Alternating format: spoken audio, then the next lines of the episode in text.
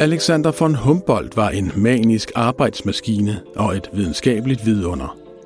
Han klatrede højere op, end nogen før havde været, og deroppe på siden af en udslugt vulkan opfandt han et nyt blik på naturen.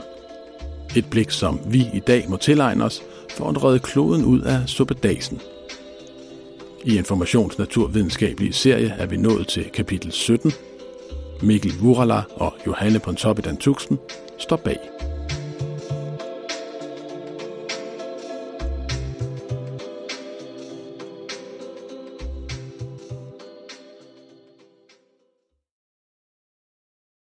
End ikke Europas ballonskibere havde nogensinde været så højt oppe som de små mænd på vulkansiden den sommerdag i 1802. Højdesyge, kvalmeramte og med blødende gummer mødte det lille selskab sig fremad og opad mod toppen af bjerget Chimborazo. Dengang troede man, at den udslugte vulkan 150 km syd for Quito i Ecuador var verdens højeste bjerg med sine 6.268 meter. Og det var så stejlt og ubarmhjertigt, at de lokale bærere for længst havde nægtet at følge med videre. Derfor bar de tre nu selv alle måleinstrumenterne og stoppede hyppigt op for at lave målinger. Ligesom de hele vejen møjsommeligt havde indsamlet planter og bemærket, hvordan vegetationen ændrede sig med opstigningen. Og alle disse indsamlede data rumlede videre i hovedet på ekspeditionens leder – der husede en af de mest bemærkelsesværdige begavelser, naturhistorien har set. Alexander von Humboldt hed han. Og der på bjerget var han i færd med at gøre sit livs måske største erkendelse. Og dem var der ellers mange af. Den 31-årige tysker havde sulten slugt snart sagt alt tilgængelig naturhistorisk viden i Europa. Om det galt magnetisme, geologi, botanik, astronomi eller sågar musklernes elektricitet, ligesom han var besat af at måle alting. Senere skulle han blive sin tids mest kendte videnskabsmand og få hundredvis af byer, dyre- og plantearter og en enkelt havstrøm opkaldt efter sig. Men nu var han altså på vej op ad et bjerg og mod en slags åbenbaring. På alle fire kravlede han og hans makkere gennem tåge af en ganske smal bjergkamp med bratte og potentielt dødbringende fald til begge sider. Knivsæggen, som spanierne kaldte stedet. Pludselig lettede tågen, og de kunne se, at deres sti endte i et dybt fald. Forude stod Chimborazos tinde, hvid og sneblank, og der var ingen chance for, at de kunne nå de sidste knap 300 meter op. Lidt skuffende var det måske, men der i 5.917 meters højde havde de sat en ny højderekord, som ikke blev overgået før 20 år senere, og det var ikke engang det vildeste. Det vildeste var, hvad Alexander von Humboldt indså deroppe med naturen bredt ud foran sig. Hans viden og hans observationer fra alverdens områder og egne begyndte at danne en helhed. Fra sine rejser rundt gennem Europa, fra Tenerife og fra de senere års store ekspedition til Sydamerika – Turen op ad bjerget havde været en rejse gennem alt fra de tropiske vækster i lavlandet og op til de hårdføre alpine planter mod bjergets top. Og det hele mindede om plantelivet, som han havde set det andre steder på kloden. Som en rejse fra det varmeste syd til det koldeste nord. Heroppe gik det for første gang op for ham, at naturen var en global kraft, og at alting hang sammen i en levende helhed. I dag kan det måske virke indlysende, at naturen ikke er et lokalt fænomen, men et tæt sammenvævet net af processer og systemer, der fungerer på mange niveauer og over hele kloden. At klima og liv for eksempel hænger sammen, og at man kun forstår naturen i al sin bredde og vælde, hvis man undersøger bredt. I de naturvidenskabelige fagdiscipliner er Humboldt kendt som plantegeografiens far – og som ham, der opdagede, hvordan jorden kan inddeles i klimabælter, der løber rundt om kloden og har stor betydning for, hvilket liv der eksisterer i forskellige egne. Men Alexander von Humboldts måske største videnskabelige bidrag var hans evne til at lave synteser, at overlejre forskellige discipliner og forstå, at naturen bliver til i et komplekst samspil mellem forskellige faktorer, som tusind strenge, der hiver i hinanden. I sin store og fantastiske biografi om Alexander von Humboldt skriver forfatter Andrea Wulff om, hvordan det unge geni ændrede hele den måde, man anskuer naturen på, og altså på sin vis opfandt naturen.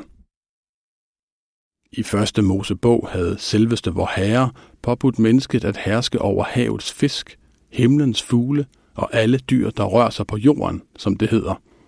Og den græske filosof Aristoteles var inde på noget af det samme, da han anførte, at naturen havde skabt alting udelukkende for menneskets skyld.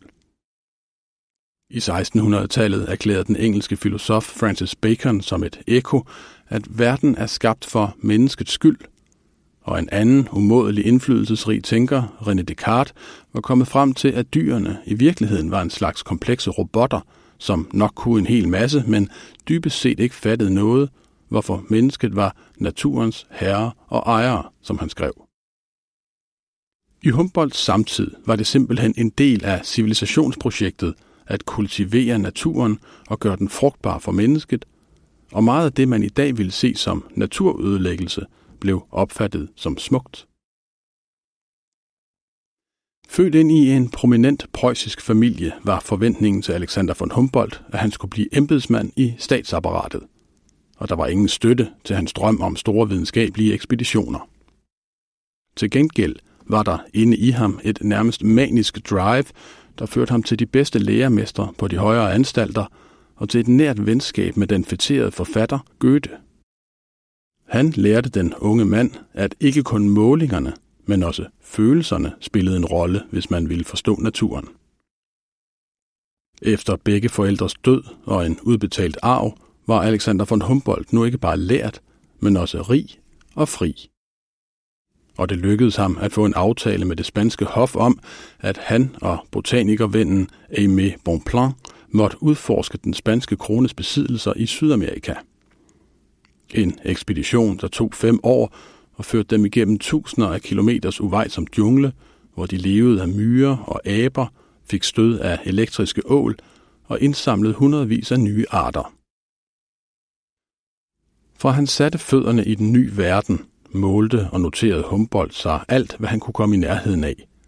Ikke blot tid, tryk og temperatur, men også indkærernes kultur og smagen af vandet i de forskellige floder.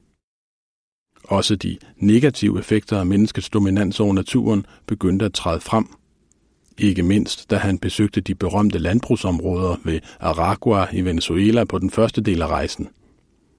Midt i denne frodige dal med majs og sukkerrør og indigobuske og små landsbyer, lå den store Valencia-sø spættet med småøer, hvor hejre, flamingoer og vildænder ved aftenstid fløj ud for at overnatte.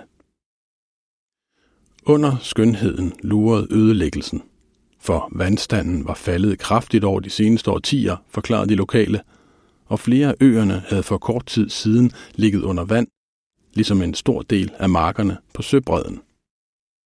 Humboldt undersøgte sagen og kom frem til, at det skyldtes, at menneskene havde omdirigeret en masse vandløb, så de kunne vande deres jorder, og fældede de gamle sumpskove.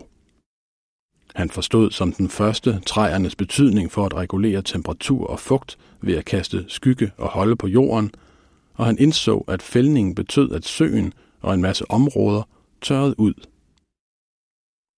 Det samme havde han iagtaget på rejsen derned fra Caracas, hvordan mennesket havde ryddet skovene, drevet landbrug og efter en periode efterladt et udtørret, udpint område for at rykke videre til det næste. Menneskets indgriben i naturens systemer kunne altså være brutal og potentielt katastrofal, og han nåede frem til, at kun ved at forstå naturens sammenhæng, kan vi påvirke naturen og bruge dens kræfter til vores egne formål, som han siden skrev. Hjemvendt til Europa gav han sig til at skrive sine rejseoptegnelser ned i det, der skulle blive til et 23 bind langt værk om rejsen til det nye kontinent, og allerede i første bind, essay om planternes geografi, var noget nyt på spil. Centrum for værket var en stor, håndkoloreret illustration, som viste vulkanen Chimborazo skåret igennem, og på bjergvæggen kunne man følge, hvilke planter der voksede hvor på bjerget, og grafisk se, hvordan plantelivet forandrede sig op mod tinden. På begge sider af bjerget var søjler med tal, der viste Humboldts målinger af temperatur, tyngdekraft, vands kogepunkt og luftens sammensætning, som man bevægede sig op, ligesom man kunne sammenligne højderne med andre bjerge. Det er blevet beskrevet som verdens første infografik, men var endnu mere end det. Det var visualiseringen af naturen som en helhed, hvor alt var forbundet. Plantelivet, klimaet og geografien hang uløseligt sammen. Når studerende i dag bliver introduceret til biogeografien, er noget af det første, de skal igennem såkaldte korrelationsanalyser, hvor man parer mønstre og variabler, og det var lige præcis, hvad Humboldt introducerede her. Han så på udbredelsen af forskellige plantebælter, beskrev deres forandringer, ledte efter mulige sammenhænge med andre processer. Og sådan nåede han frem til, at vegetationen og temperaturen hang sammen. En erkendelse, som i dag virker intuitiv, men som absolut ikke var det dengang. I sin tekst flettede han den kulturelle, biologiske og fysiske verden sammen til globale mønstre, hvor også mennesket var indlejret som en del af helheden. Sådan ændredes menneskets plads i naturens hierarki. Selvom Humboldt var en kæmpe stjerne i sin samtid og udøvede kolossal indflydelse på eksempelvis Charles Darwin, så kopierede videnskaberne ikke hans drift mod de store sammenhænge og synteser. I stedet blev naturvidenskaben gennem 1800-tallet splittet ud i en lang række specialdiscipliner, der på succesfuld vis undersøgte hver deres niche inden for skarpt opdelte emner. I dag kan man for eksempel se det ved, at der i København både er et zoologisk museum, et geologisk museum og et botanisk et af slagsen.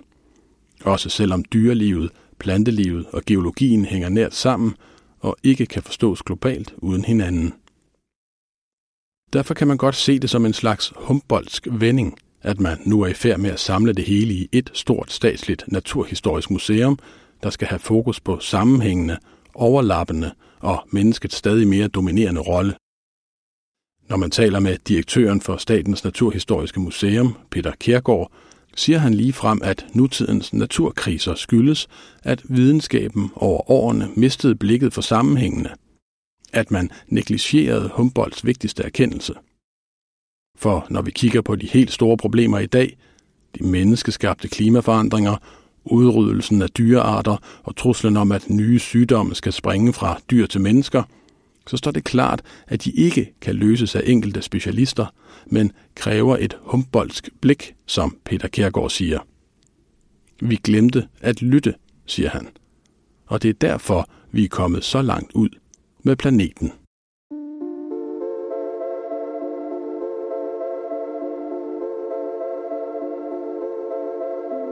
Det var kapitel 17 i vores naturvidenskabelige serie. Og nu vil jeg bede dig om noget, jeg ikke plejer at bede dig om. Hvis du går ind der, hvor du lytter til din podcast og giver os nogle stjerner, gerne rigtig mange af dem, og måske endda også lige frem efterlader en kommentar, så vil skjulte algoritmer sørge for, at andre måske også får øjnene op for, at vi findes. Og så kan endnu flere blive klogere på naturvidenskaben. Serien hedder Vi fortæller naturvidenskaben forfra, og den er støttet af Carlsbergfondet. Mit navn er Rasmus Bo Sørensen. Tak fordi du lyttede med.